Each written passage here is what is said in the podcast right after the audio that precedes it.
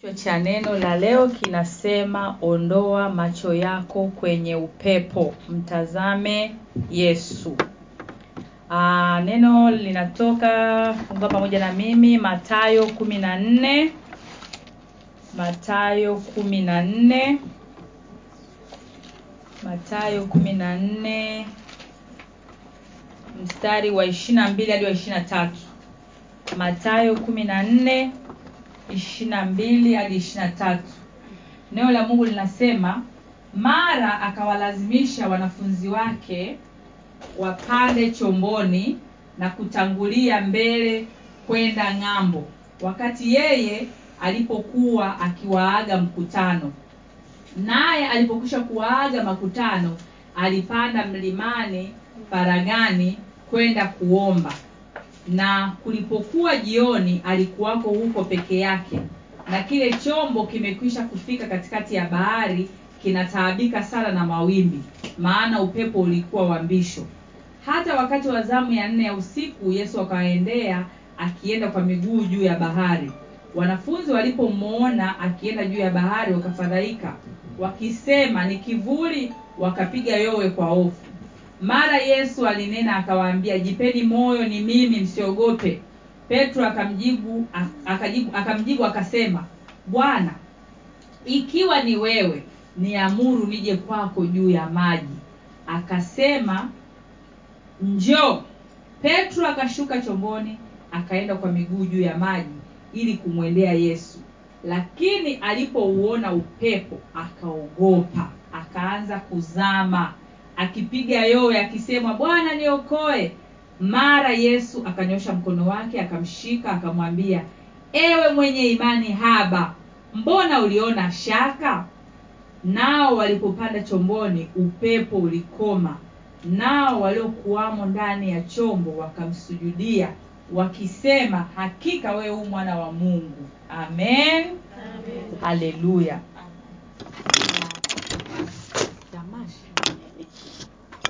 bwana atatupa atatupa uh, podium atatupa kila kitu. Eh? Haleluya eh atatupa tu madhabahu. Yani tuta, tutafanya tu kwa raha zote. Amen. Eh, hivi vinaitwa tu mwanzo. Amen. Uh, napoangalia hili neno tunaona hapa petro. Yesu alimwambia njoo. Na anaweza kwenda kwa ujasiri kwa kweli eh? unajua tunapomfuata yesu eh? petro hapa yuko kama sisi tunapomfuata yesu. Tunamfuata yesu tunamfuata yesu kwa ujasiri. Haleluya. Yesu ametuita tunamfuata kwa ujasiri wote. Kashisha inatokea. Tunapoenda kwa sababu tunaishi katika dunia ambayo ina changamoto nyingi. Dunia ambayo ina mambo mengi. Mawimbi eh? maana unaweza ukasema ondoa macho yako kwenye upepo au ondoa macho yako kwenye mawimbi mwangalie yesu.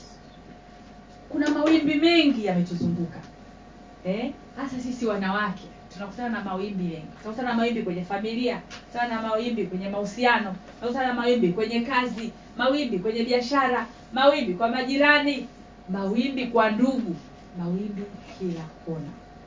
Lakini leo neno la mungu linatuambia tuondoe macho yetu kwenye hayo mawimbi.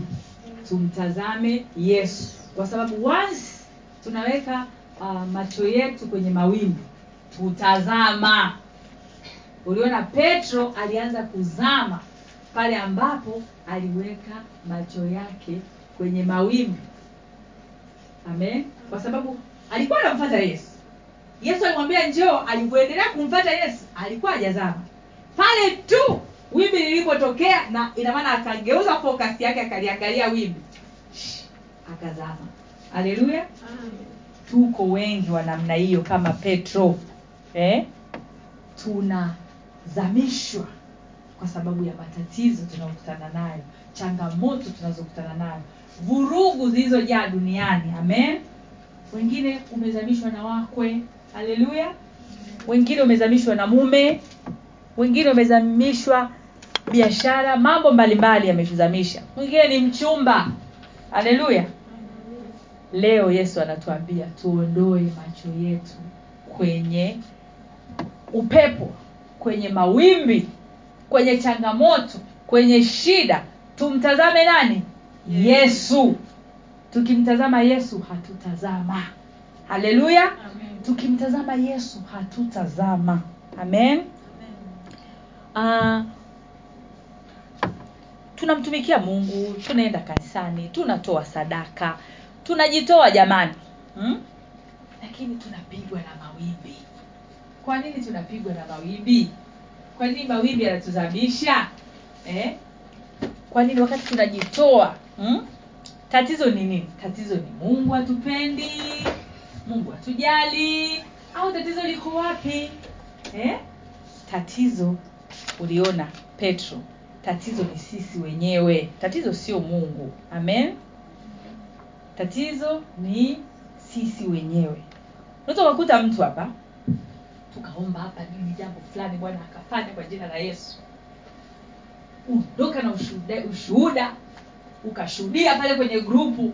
Bwana asifiwe! Jamani bwana amenitendea four. Haleluya baada ya muda hujua shetani ni muhuni hivi mnajua kwamba shetani ni muhuni? Muhuni kweli kweli.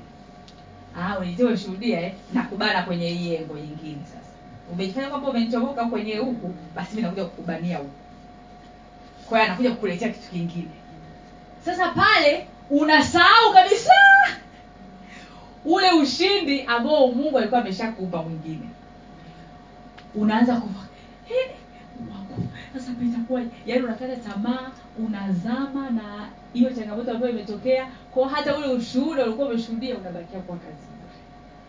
Yesu anatuita anatuambia tutoe macho yetu wapi? Kwenye changamoto. Haleluya. Tukiweka macho yetu kwenye changamoto tutazama. Amen. Petro alivyoambiwa na yesu njoo ni kama vile wewe ume, umevuka yani kitu fulani. Kama sisi tunavyomfuata yesu. Katika kwenda eh, yesu alituambia kwamba duniani nayo dhiki. Haleluya. Huja kuna wimbo tambarare kwa yesu tambarare tambarare kwa yesu hakuna milima. Ukikuta mnyakusa anaimba hapo sasa. Haleluya ni kweli kwa yesu hakuna tambarare lakini yesu alisema tujipe moyo maanayake tunayo dhiki duniani. Melewa na alisema hata tutoa tutakuwa tu kwamba inamaana kwamba tutabarara hapa hapa. Lazima hapa hapa. Kama yeye yesu alikuja yeye ambaye ni mungu alikuja kama mwanadamu akapitia changamoto ambazo tunazipitia akashinda ina maana tujipe moyo tutashinda. Haleluya. Haleluya haleluya wanawake warembo. Amen. tutashinda. Amen. Kwa hiyo tusitetemeshwe na upepo. Kwa sababu tumeahidiwa ushindi. Sisi ni washindi. Hivi unafikiri kwa nini ile isaya uh, nafikiri ni arobaini na moja. Ukiangalia ngoja niangalie faster. Sitaisoma naichungulia tu. Ile isaya ile arobaini na moja ambayo tumeizoea sana ukipita katika maji mengi hauta hautazama eh? wewe unafikiri kwa nini pale alisema uta, yani kwamba kupita lazima upite. Umesha- eh? yani kupita lazima upite. Mi nakumbuka kipindi kile nimepita mambo magumu sana nina hali ngumu sana niko kwenye mambo mazito. Rafiki yangu mmoja akaniambiaje hivi huyo ni mstari wangapi ni, ni arobaini na moja eh? arobaini na tatu. Okay asante sana. Arobaini na tatu mstari. Sio arobaini na moja kweli? Ni arobaini na moja. bana mstari wa wa mwanzo mwanzo tu au. Ah, eti niko kwenye eh, mstari wa tatu. Arobaini na moja mstari wa tatu. Kwamba eh, where where arobaini Isaya arobaini na moja anasemaje? Mm-mm. sio huo ah ndio mstari wa kumi Mm, mm, mm. jamani huo mstari tunaojua namna hii leo hatuuoni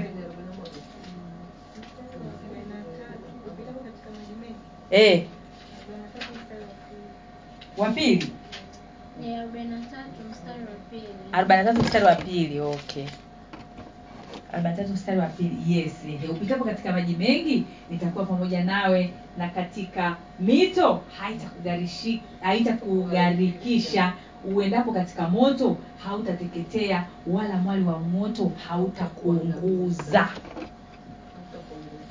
yaani hajakuambia kwamba mwali wa moto hautakufikia lakini hautakuunguza tena hautakuteketeza ingie inasema maji. Ina maana kwenye maji utapita. Lakini kugarikisha kwenye moto utapita. Lakini hautafanyaje? Hautakuteketeza. Haleluya.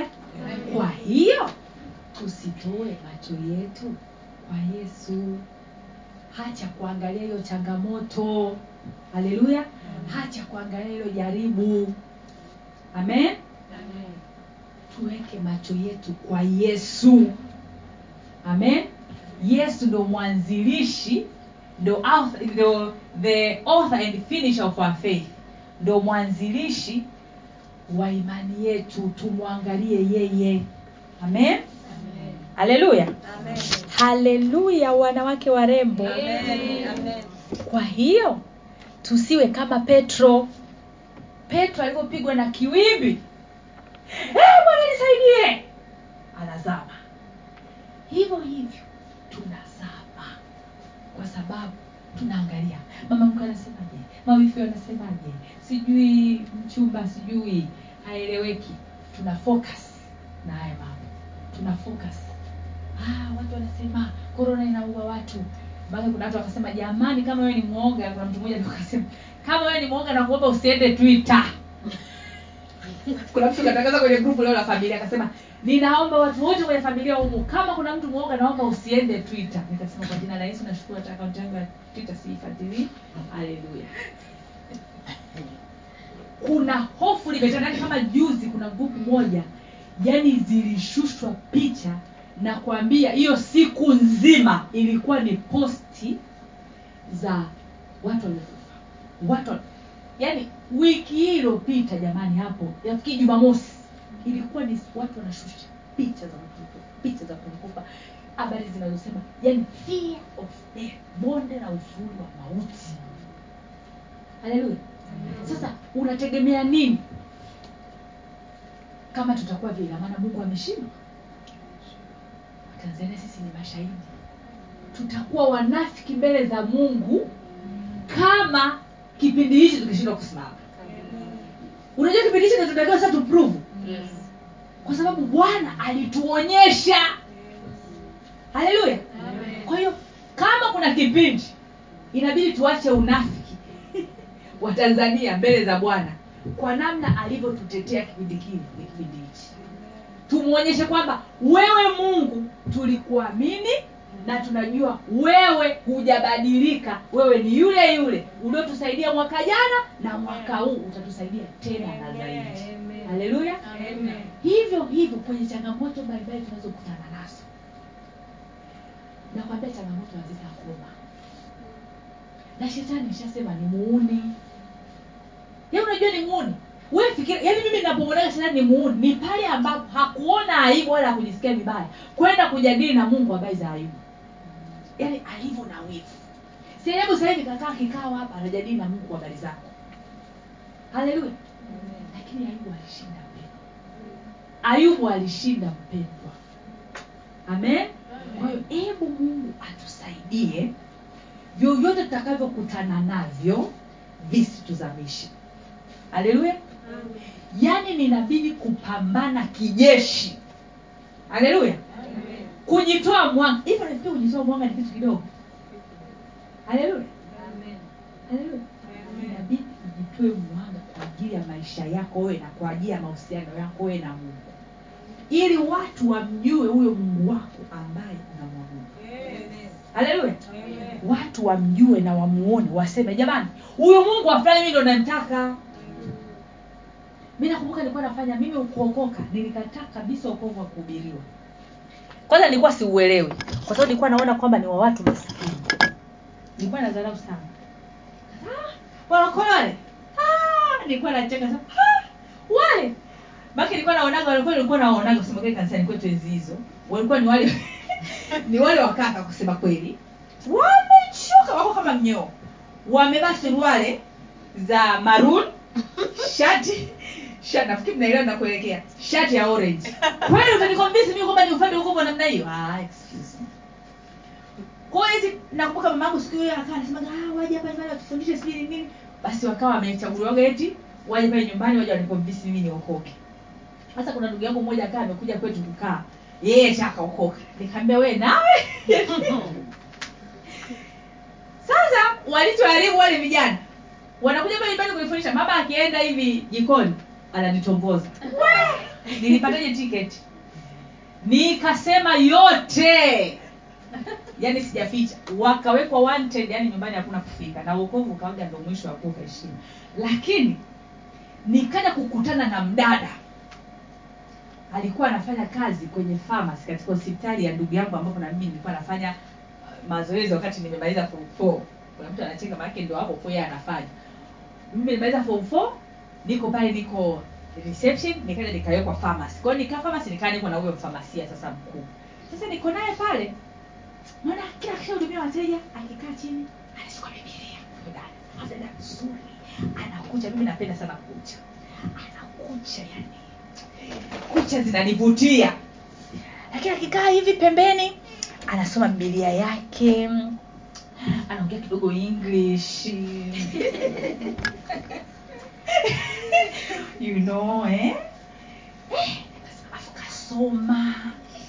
yani alikuwa ananivuruga. Umeelewa? Eh, jamani, nikaa namshangaa. Nikasema, "Dada, wameokoka udada?" Nikasema, "Kuna- kuna walokole namna yaani namchunguza Eh, tukaendelea hivyo. Siku moja aka- akaanza kunifundisha nyimbo za praise za english yani hapo ndo alinichanganya maki kuna kitu nilikuwa nautaki kama niko marekani na praise. Kwao nilikuwa naona ndo nakaribia sasa marekani. Akanikaribisha kanisani kwao. Mama mama mama ndo aliniua. Ccc enzi hizo mwaka tisini na ngapi? Eh? miaka ya tisini na saba nane. Yani nimefika mama hiyo crazy yani nisema hivi mi nakaa wapi? Hivi mimi nakaa wapi? Kwa nini nakuwa niko mbali na vitu kama hivi? Basi yani nikaa nasubiri tu ni saa ngapi wanaita watu wa kuokoka. Yani sikuhitaji kuhubiriwa umeelewa? Yani sikuhitaji. Make pale watu wanaitambulisha sijui eh, sijui nani nani dokta nani sio atakuja kufanya nani. Nasema jesus jesus. Mm. eh? kumbe kwenye ukovu kunawezekana vitu kama hivi. Ndo nikatoka mbio nikaenda nikaokoka ndo ilikuwa safari yangu ya kwanza wokovu. Kwa hiyo nasema hivi. Unatakiwa uwe ni mwanamke ambaye maisha yako yatawavua watu. Sio kiwimbi kidogo umezama haleluya hivi unajua kwamba uh, wakati siku za mwisho wanawake ndio watalibeba kanisa. Na unajua sasa hivi yesu kwa sababu mimi sielewi nilikuwa kama kuna kitu nilikuwa sitaki kukifanya ni mambo ya fellowship kama hivi kuna watu yani najua wananiangalia wanacheka mpaka wanazimia. Kwa sababu kila wakiniambia nasema ah mimi mambo oh ah ah yani mimi nasema hivi mambo ya vikundi vikundi vya wanawake mimi sipendi. Lakini nimejikuta deep. Niko hapa saizi amen? Na niko very serious.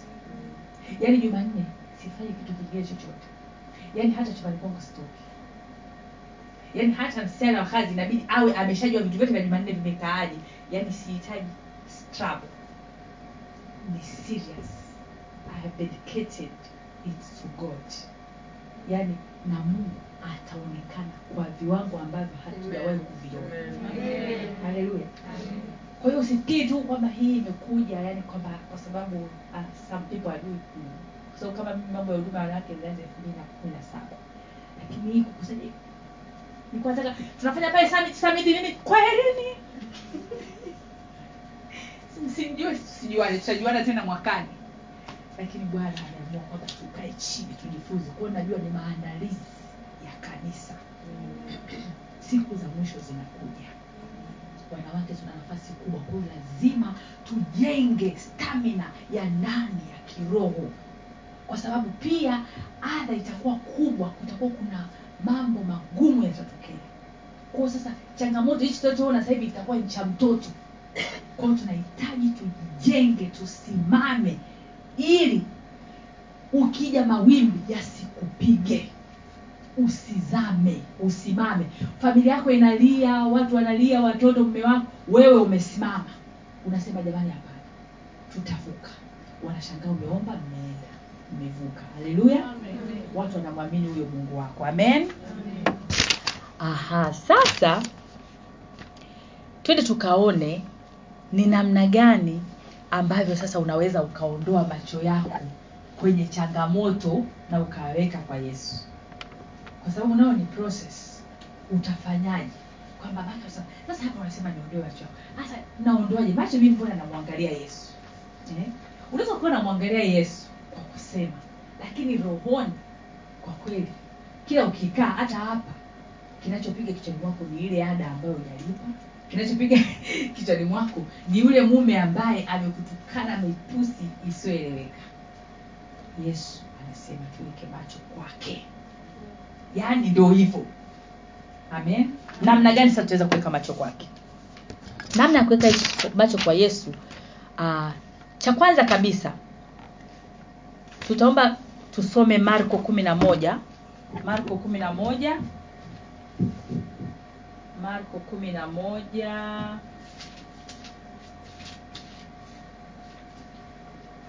Marko kumi na moja mstari wa kumi na mbili hadi wa kumi na nne na wa ishirini hadi wa ishiri na nne. Marko kumi na moja mstari wa kumi na mbili hadi wa kumi na nne na ishirini hadi ishiri na nne. Nitasoma hata asubuhi yake walipotoka bethania aliona njaa. Akaona kwa mbali mtini wenye majani akaenda ili labda aone kitu juu yake. Na alipoufikilia hakuona kitu ila majani na si wakati wa tini. Akajibu akauambia tangu leo hata milele mtu asile matunda kwako. Wanafunzi wake wakasikia. Mstari wa ishirini na asubuhi walipokuwa wakipita waliuona ule mtini umenyauka toka shinani. Petro akakumbuka habari yake akamwambia rabi tazama mti ulio ulaani umenyauka. Yesu akamjibu akamwambia mwamini mungu amin nawaambia yeyote atakayewambia mlima huu ng'oka ukatupwe baharini wala asione shaka moyoni mwake ila aamini kwamba hayo yasemayo yametukia yatakuwa yake. Kwa sababu hiyo nawaambia yoyote myaombayo mkisali aminini kwamba mmeyapokea nayo yatakuwa yenu. Amen namna ya kwanza kabisa ya kuweza kutoa macho yetu katika changamoto tunazozipita ili tuweze kupata muujiza ambao tunautaka tuweze kupata mpenyo tunaoutaka namna ya kwanza kabisa ni kwa kuweka macho yetu kwa yesu na sio kuweka kwenye changamoto. Kuweka macho yetu kwa yesu na sio kuweka kwenye changamoto. Yesu yeye ametuita anasema tumtwike ukisoma petro wa kwanza mlango wa tano mstari wa saba nitaomba wewe utasoma mwenyewe petro wa kwanza mlango wa tano mstari wa saba yesu amesema tumtwike yeye fadhaa zetu tumtwike hiyo mizigo eh? ndio namna ya kuweka macho yetu kwake eh? ni kwa kumtwika eh? petro wa kwanza mlango wa tano mstari wa saba mtwike yeye hiyo fadhaa mpe huo mlima. Kuna mlima gani umesimama mbele yako? Mtwishe yesu huo mlima. Mpe yesu. Eh? ukisoma matayo uh, sita mstari wa ishiri hadi ishiri saba ni pale alisema kwamba tusi tusisumbuke tutakula nini tutavaa nini. Amen? Mnajua msage ndo ule mpaka unaendaga mpaka huku chini masayo sita thelathini na tatu kwamba uh, utafuteni kwanza ufalme wa mbinguni na yote mtazidishiwa. Ulitoka huku juu kwamba sema msijisumbue kwa neno lolote. Not kwa neno lolote. Msijisumbue kwamba mtavaa nini eh, mtakula nini. Kwa sababu hata ndege wa angani nani anawalisha? Maua ya kondeni yanapendeza. Unajua nani anapendezesha? Tena anasema yanapendeza kuliko hata fahari ya mfalme sulemani. Jamani sulemani alikuwa tajiri fahari yake ilikuwa ni kubwa. Lakini anasema maua yale yamezidi hiyo fahari. Lakini unafikiri nani ana- ana- anayapendezesha? Ni mungu anayapendezesha kama mungu anapendezesha maua je wewe ambaye amekuumba kwa mfano wake haleluya. Amina. Kwa hiyo hebu tuache kusumbuka na vitu vinavyotuzunguka. Haleluya. Tuache kusumbuka na huyo mtu huyo adui ambaye amekuwa akikufanyia hila kila wakati. Hebu tuache kujisumbua na hivi vitu. Hebu tumwangalie mungu ambaye yeye ndio tumaini letu. Amen? Tumwangalie yeye. Tuweke macho yetu kwake. Petro aliposhindwa kuweka macho yake kwa yesu ndipo alipozama. Haleluya. Na kweli watu wanazama watu wanazama. Ukitaka kujua watu wanazama nenda kaangalie fia ambayo iko kwenye instagram kwenye social media. Watu wanafia oh ndoa sijui ni ndoano oh sijui watu si miaka hii hawazai kwa sababu ya mionzi sijui 5G sijui 10G oh si yani kila yani kuna fia za kila aina zimetanda. Je mungu ameshindwa? Mungu ameshindwa wapendwa sasa. Hebu tumwangalie yesu. Haleluya. Kwao cha kwanza ni kuweka macho yetu kwa nani? Kwa yesu. Tukijua yeye atatuvusha. Eh? tumeambiwa kwa, kwa jina la yesu kila goti litapigwa. Hiyo changamoto unayepitia ni jina hilo ambalo liko jina lililokuu kuliko hiyo changamoto. Eh? Kuna mtu mmoja akaambia nafwa dada nafwa. Wafa na nini? Nadaiwa. Unadaiwa shilingi mpenzi? "Eh, mia moja laki tano. Nikamwambia hautakufa bali utaishi ili uweze kuyasimulia matendo makuu ya bwana. Usikubali deni likakuua. Sisemi uwe mzembe lakini ukishafanya kosa basi unaambia mungu naomba unirehemu na unajifunza kutoka katika lile kosa na kutoka hapo ina maana kwamba hautarudi tena misri kwa jina la yesu. Amen. Kitu cha pili usione shaka usisitesite petro yani kwa kiingereza don't doubt. Petro alitia shaka. Alipopigwa na wimbi kitu ambacho kilimfanya akazama ni kwa sababu ya kuwa na mashaka. Kwamba "Eh, kumbe hapa siko salama lakini mbele yake yuko yesu. Yesu angemwacha kweli afe namaana angekomaa angekomaa angekomaa angeenda. Haleluya. Hivyo hivyo na sisi. Hiyo changamoto haitakumaliza kwenda mmoja akaa anapita mahali pagumu sana. Akaja kuongea na mimi. Watu wanamdai watu mbalimbali yaani makundi na makundi yani anadaiwa na vikundi mbalimbali. Nikaambia sikia nikwambie mi najua maana ya kudaiwa. Shawai kudaiwa. Shawahi kudaiwa wakasema wanaenda kuniweka kunitundika instagram. Nikaambia kwa hiyo hiyo aibu naijua. Nikaambia unajua wati nilifika mahali nikaambia mungu you know my heart. Haya ni makosa niliyofanya this is my past mimi unajua mi na wewe tumefika wapi saa hii. Kwao mimi ninakuomba jitukuze kama wewe bwana utaruhusu kwa ajili ya kwako wewe mimi nikatundikwa acha nitundikwe vizuri lakini kama itakuwa ni ila za ibilisi ili jina lako liaibike kwa sababu mimi ni mtumishi wako basi wacha waende wakafanya hakuna mtu yoyote aliweza kufanya chochote. Kwa hiyo nikamwambia dada nikamwambia sikia wacha wakodishe tarumbeta waje waje nazo mtaani kwako. Wewe unajuza wada- watu wanaodai? Hey, kudaiwa jamani na waswahili. We sikia nikwambie wacha wakodishe tarumbeta. Waje nazo mtaani kwenu wapige pale mwanzo ili watu wote wawe attention si ndio? Yaani kwamba ili kushtoa watu wote wa mtaani kwamba hey, nini kinatokea hivi waje wakutangaze vizuri. Baada ya hapo ili mungu aje akutukuze akanaona ni shida kweli. Nikamwambia yes kuna saa inabidi uamue kwamba baba niko tayari. Kama umeruhusu hilo basi niko tayari. Alifight lakini vilitokea vitu fulani fulani. Unajua unapomruhusu hivyo mungu ye anafanya kile kilicho cha kwake. Kwa sababu kuna saa kuna tabia ambazo haziwezi kuzaliwa ndani yetu kama kuna mambo tusipoyapitia. Haleluya kwa hiyo usione shaka petro aliona shaka eh, usitie shaka oh madaktari wamesema sijui huu ugonjwa uponi eh? ninazungumza pia na suzi wewe ambaye umelazwa na mtoto wako hapo hospitali mungu aliyemtoa melvin eh? akamtoa pale icu ile mwaka mwaka jana mwaka juzi i think mwaka jana huyo huyo mungu anaenda kumtoa melvin. Usitie shaka kwa jina la yesu. Amen. unapitia kitu. Daktari sio amesema nini? Sijui ofisini sio amesema nini? Sijui mchumba sijui hasomeki. Sikia nikwambie.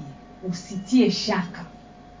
Tatizo letu ni kwamba unakuta unamwangalia huyu huyu huyu huyu adamu huyu huyu huyu kumbe mungu anajioni wako sijui yuko huku. Haleluya kwao unakuta tunang'ang'aniaga vitu ambavyo hata havifai kung'ang'ania mi silikuwa msichana siku moja. E, nilikuwa msichana siku moja. Kwao ninajua. Haleluya. E, ninajua jinsi tunavyojua kushupaa na kuambia unaenda na kwa watumishi niombee mtumishi mungu amfanye huyu huyu. Eh. Mtumishi sasa inabidi tu akushie moyo wake uko mpaka yani anashinda hata aanzie wapi na wewe. Kwao anabidi tu aanze kuomba tu toba kwa ajili yako. Usitie shaka. Mungu anaye mume wako. Haleluya. Mungu anaye mme wako. Eh? mwombe mungu akuongezee imani. Unaona yesu akamwambia hivi wewe mwenye imani haba. Eh? make pale petro alikuwa na imani haba ndio maana akazama omba mungu akuongezee imani. Uwe ni mwanamke ambaye yani una imani ya kuhamisha milima. Mi nakumbuka mwaka fulani uh, mwaka elfu mbili na tisa nikiwa najifungua mtoto wangu wa pili. Huyu mtoto alikuwa anashuka chui chui. Yani anashuka taratibu. Kwao dokta akawa amesema kwamba atafanya operation. Yaani kitu ambacho nilikuwa nakiogopa ni operation. Yaani nilikuwa sitaki kusikia kinaitwa operation kwa sababu mtoto wa kwanza nilijifungua kawaida mtoto wa pili nikasema hapana mimi kwa kweli sitakubali operation nitapambana mpaka nijifungue kawaida dokta akaniambia bwana uache ubishi utajifungua operation mtoto huyu anashuka taratibu unamchosha mtoto. Nikaambia dokta kwa jina la yesu nitajifungua lakini hapo ndani kuna mashaka mashaka kidogo. Nitajifungua kwa kawaida dokta nikaamua sasa kujiongezea imani nikawa nasoma mistari ya faith tu. Yani nasoma faith naongea. Kwa jina la yesu watoto yani hatutachanwa. Unanisikia? Unasikia nakumbuka nimeenda pale agakani nakwambia nashuka ngazi na kupanda ngazi. Kwa jina la yesu bebi sasa hivi ukatoke. Na kuhitaji haraka sana. Yani naongea kama chizi kama chizi yani kama kichaa. Nikatembea. Nakumbuka nikapiga eriko pale agakani nikazunguka nakwambia mara saba kwa jina la yesu kwa jina la yesu. Ah! umeshuka. Unajua ilikuwa yaani nilipimwa njia sijawahi kupimwa njia namna ile. Yaani jamani kupimwa njia kuna uma. Wamama wale ambao mmejifungua mnajua. Nilipimwa njia yule mtoto. Yule daktari si alikupa na njia hata sielewi lakini alinipima njia. Alinipima njia mpaka yani uenda sijui nisemeje yaani unajua nilikuwa nikimwona hivi mpaka na- nakunja sura. Hey, bado yuko fo bado yuko fo yuko basi siniuache yaani naumia. Basi. Sasa hapo nishasema nishavunja iriko yangu. Iko sasa nasema bebi tunatoka. Naye yuko sina tunene kwa lugha. Hii baba sitara baba shite. Rebo usika ukasema eh, niende kule leba. Nimeenda leba. Akasema, nakwambia sasa nesi "Wala hata mapigo hayaeleweki? Sijui nini. Nikasema, baba kwa jina la Yesu mtoe huyu nesi ambaye ana imani mtoe mtoe. Unajua akatolewa yani kwa njia tu akaja mama mmoja. Akasema wewe uwe na imani tu. Yani tukawa tunaongea lugha moja basi ndio kwa baba seterebo na yule mume wangu naomba aje hapa ndani. Ya nishika mkono. Rebo boshita rama sende ribo shika. He? Gafa Hey, jamani kichwa kichwa kichwa kichwa dokta alikuwa njiani anakuja anakuja kumfanyia operation. Nikamwambia dokta kabla hujafika utakuwa shakuwa na mtoto. Ilikuwa lakini haikuwa rahisi. Unabidi uwe na imani yaani wale kwa naona kwamba yani huyu yani anachoenda kufanya ni kupoteza mtoto. Lakini unakuwa unamjua huyo mungu wako. Namna ambavyo anajua kufanya. Ni kitu gani unataka kwa huyo mungu?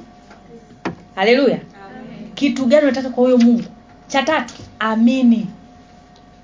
Amini. Ukisoma wabrania moja na mstari wa kwanza mlango na mstari wa sita utaona pale. Imani. Ni nini? Unaamini kitu kabla hujakuwa nacho. Ndo imani hiyo. Sasa mara nyingi tunataka tupate vitu eh? vitu tunavyovitegemea. Kwa mfano labda unataka milioni tano au laki tano. Unajua kwamba anti yako fulani hivi ndio anaweza kuku- kukupa. Kwa hiyo imani inakuwa iko kwa yule anti unaona tunavyochemkaga? Imani iko kwa yule anti mungu hataki hivyo. Anataka imani iwe kwake. Afu yeye atakomandi itakapotokea hiyo laki tano. Tuushinde huo mtihani. Haleluya tuushinde huo mtihani. Amen tuamini. E mungu anataka tuamini kwa sababu yeye tuamini kwamba mungu anasema hivi pasipo imani hatuwezi kumpendeza. Ukisoma ule mstari wa sita ibrania uh, kumi na moja. Pasipo imani hatuwezi kumpendeza mungu. Anasema mtu ambaye anataka ambaye anaamini kwamba lazima mungu mtu ambaye mwenye imani lazima uamini kwamba mungu yupo. Na yeye hutupa sisi vitu vyema wale ambao wanamtegemea. Amen je uko tayari kumwamini mungu? Amini kwamba utaolewa. Amini kwamba utazaa utafanikiwa. Ishi kama mtu ambaye tayari umeshafanikiwa. Hicho cheo unachokitaka ishi kama ndo wewe ndo tayari uko pale.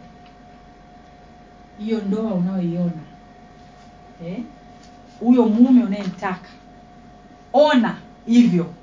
Haleluya ona hivyo ona ukiwa tayari kabisa kwamba yani mimi ninaishi kwenye ndoa yenye amani yenye furaha. No matusi no mangumi unaanza kuona hivyo. Na unatembea kwa ujasiri. Unajua vitu vya imani lazima uwe kichaa. Vikiwa kawaida kawaida sikila mtu anafanya. Kwa kuwa tofauti nafanya vitu tofauti. Haleluya! Je uko tayari kuwa tofauti? Na kitu cha mwisho upokea muujiza wako.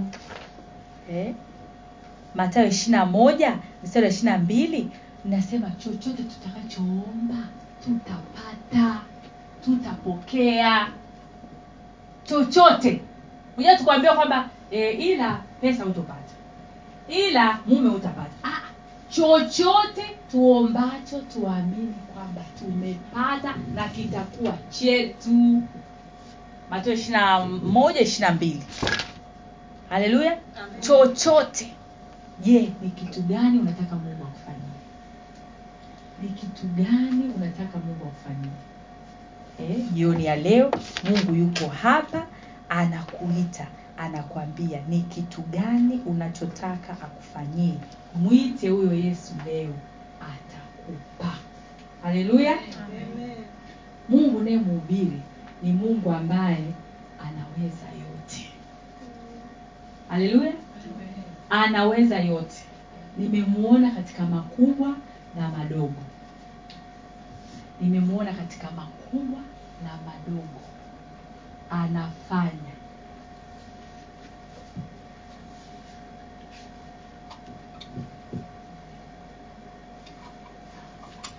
Nimemuona katika makubwa na madogo. Haleluya haleluya kwa hiyo hapa tutaenda kwa hiyo huyo mungu nataka umwamini Hmm? tutoke katika ile kumwamini mungu kidinidini kikawaida kawaida. Mwamini mungu full kama chizi. Usipokuwa kichaa wa imani kuna mahali utapenda mi nakumbuka nikiwa niko na miaka ndo na miaka ishiri na saba kuelekea ishiri na nane kuna mchumba nikamwacha. Akaja alianza kwanza kunizingua. Akaniandikia waraka kama peji kumi na sita. Akinielezea. Nasema wasichana tuna shida najua najua mapizo na wasichana anaokutana nayo. Ndio napenda sana kuongea na single ladies. Waraka peji kumi na sita. Akinieleza namna gani mungu amemwambia mimi sio mke wake. Which is true kwa sababu I'm not lakini kwa kweli jamani wai ile barua. Yani imeandikwa yani unajiona kwamba mungu amekuona wewe ni labda ni mdhambi sana ndio maana ameamua kutenganisha alikuwa anajiona yani hakuna mtumishi wa mungu kama yeye. Basi ndo kaandika kwa Eh, nikalia nikaenda nao kwa mchungaji wangu. Nikamwelezea. Mchungaji ntia moyo. Nikasema kweli baadaye nikapata nikapata nguvu na ujasiri. Nikasema "Ah, ah, kwanza nani ameniambia kama huu ndo mme wangu. Mungu yani nikaanza kujambia mungu alishuka akakwambia kama ndo mme naanza kujigombeza mungu alishuka akakwambia kama ndo mme sasa hicho nachoangania hapo ni nini? Basi akawa ameniambia yani nafupisha tu. Akawa amesema "Ah, mimi nitakuja. Ghafla akageuka tena. Akaambia naomba kuja kuongea na wewe. Ame- ameshanitumia waraka muda umeshapita mimi nisha move on sasa? Hapo ndo mchumba ambaye ndo mume sasa ameshaanza kuja kidogo kidogo. Akaniambia naomba kuja kuongea naye. Nikasema sawa. Safari akatoka huko mwanza akaja mimi sasa yani nimepania kwamba sigeuzwi. Yani nimesha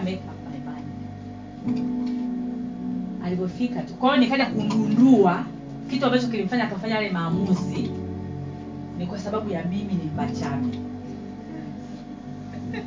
wamachame mpo hapa.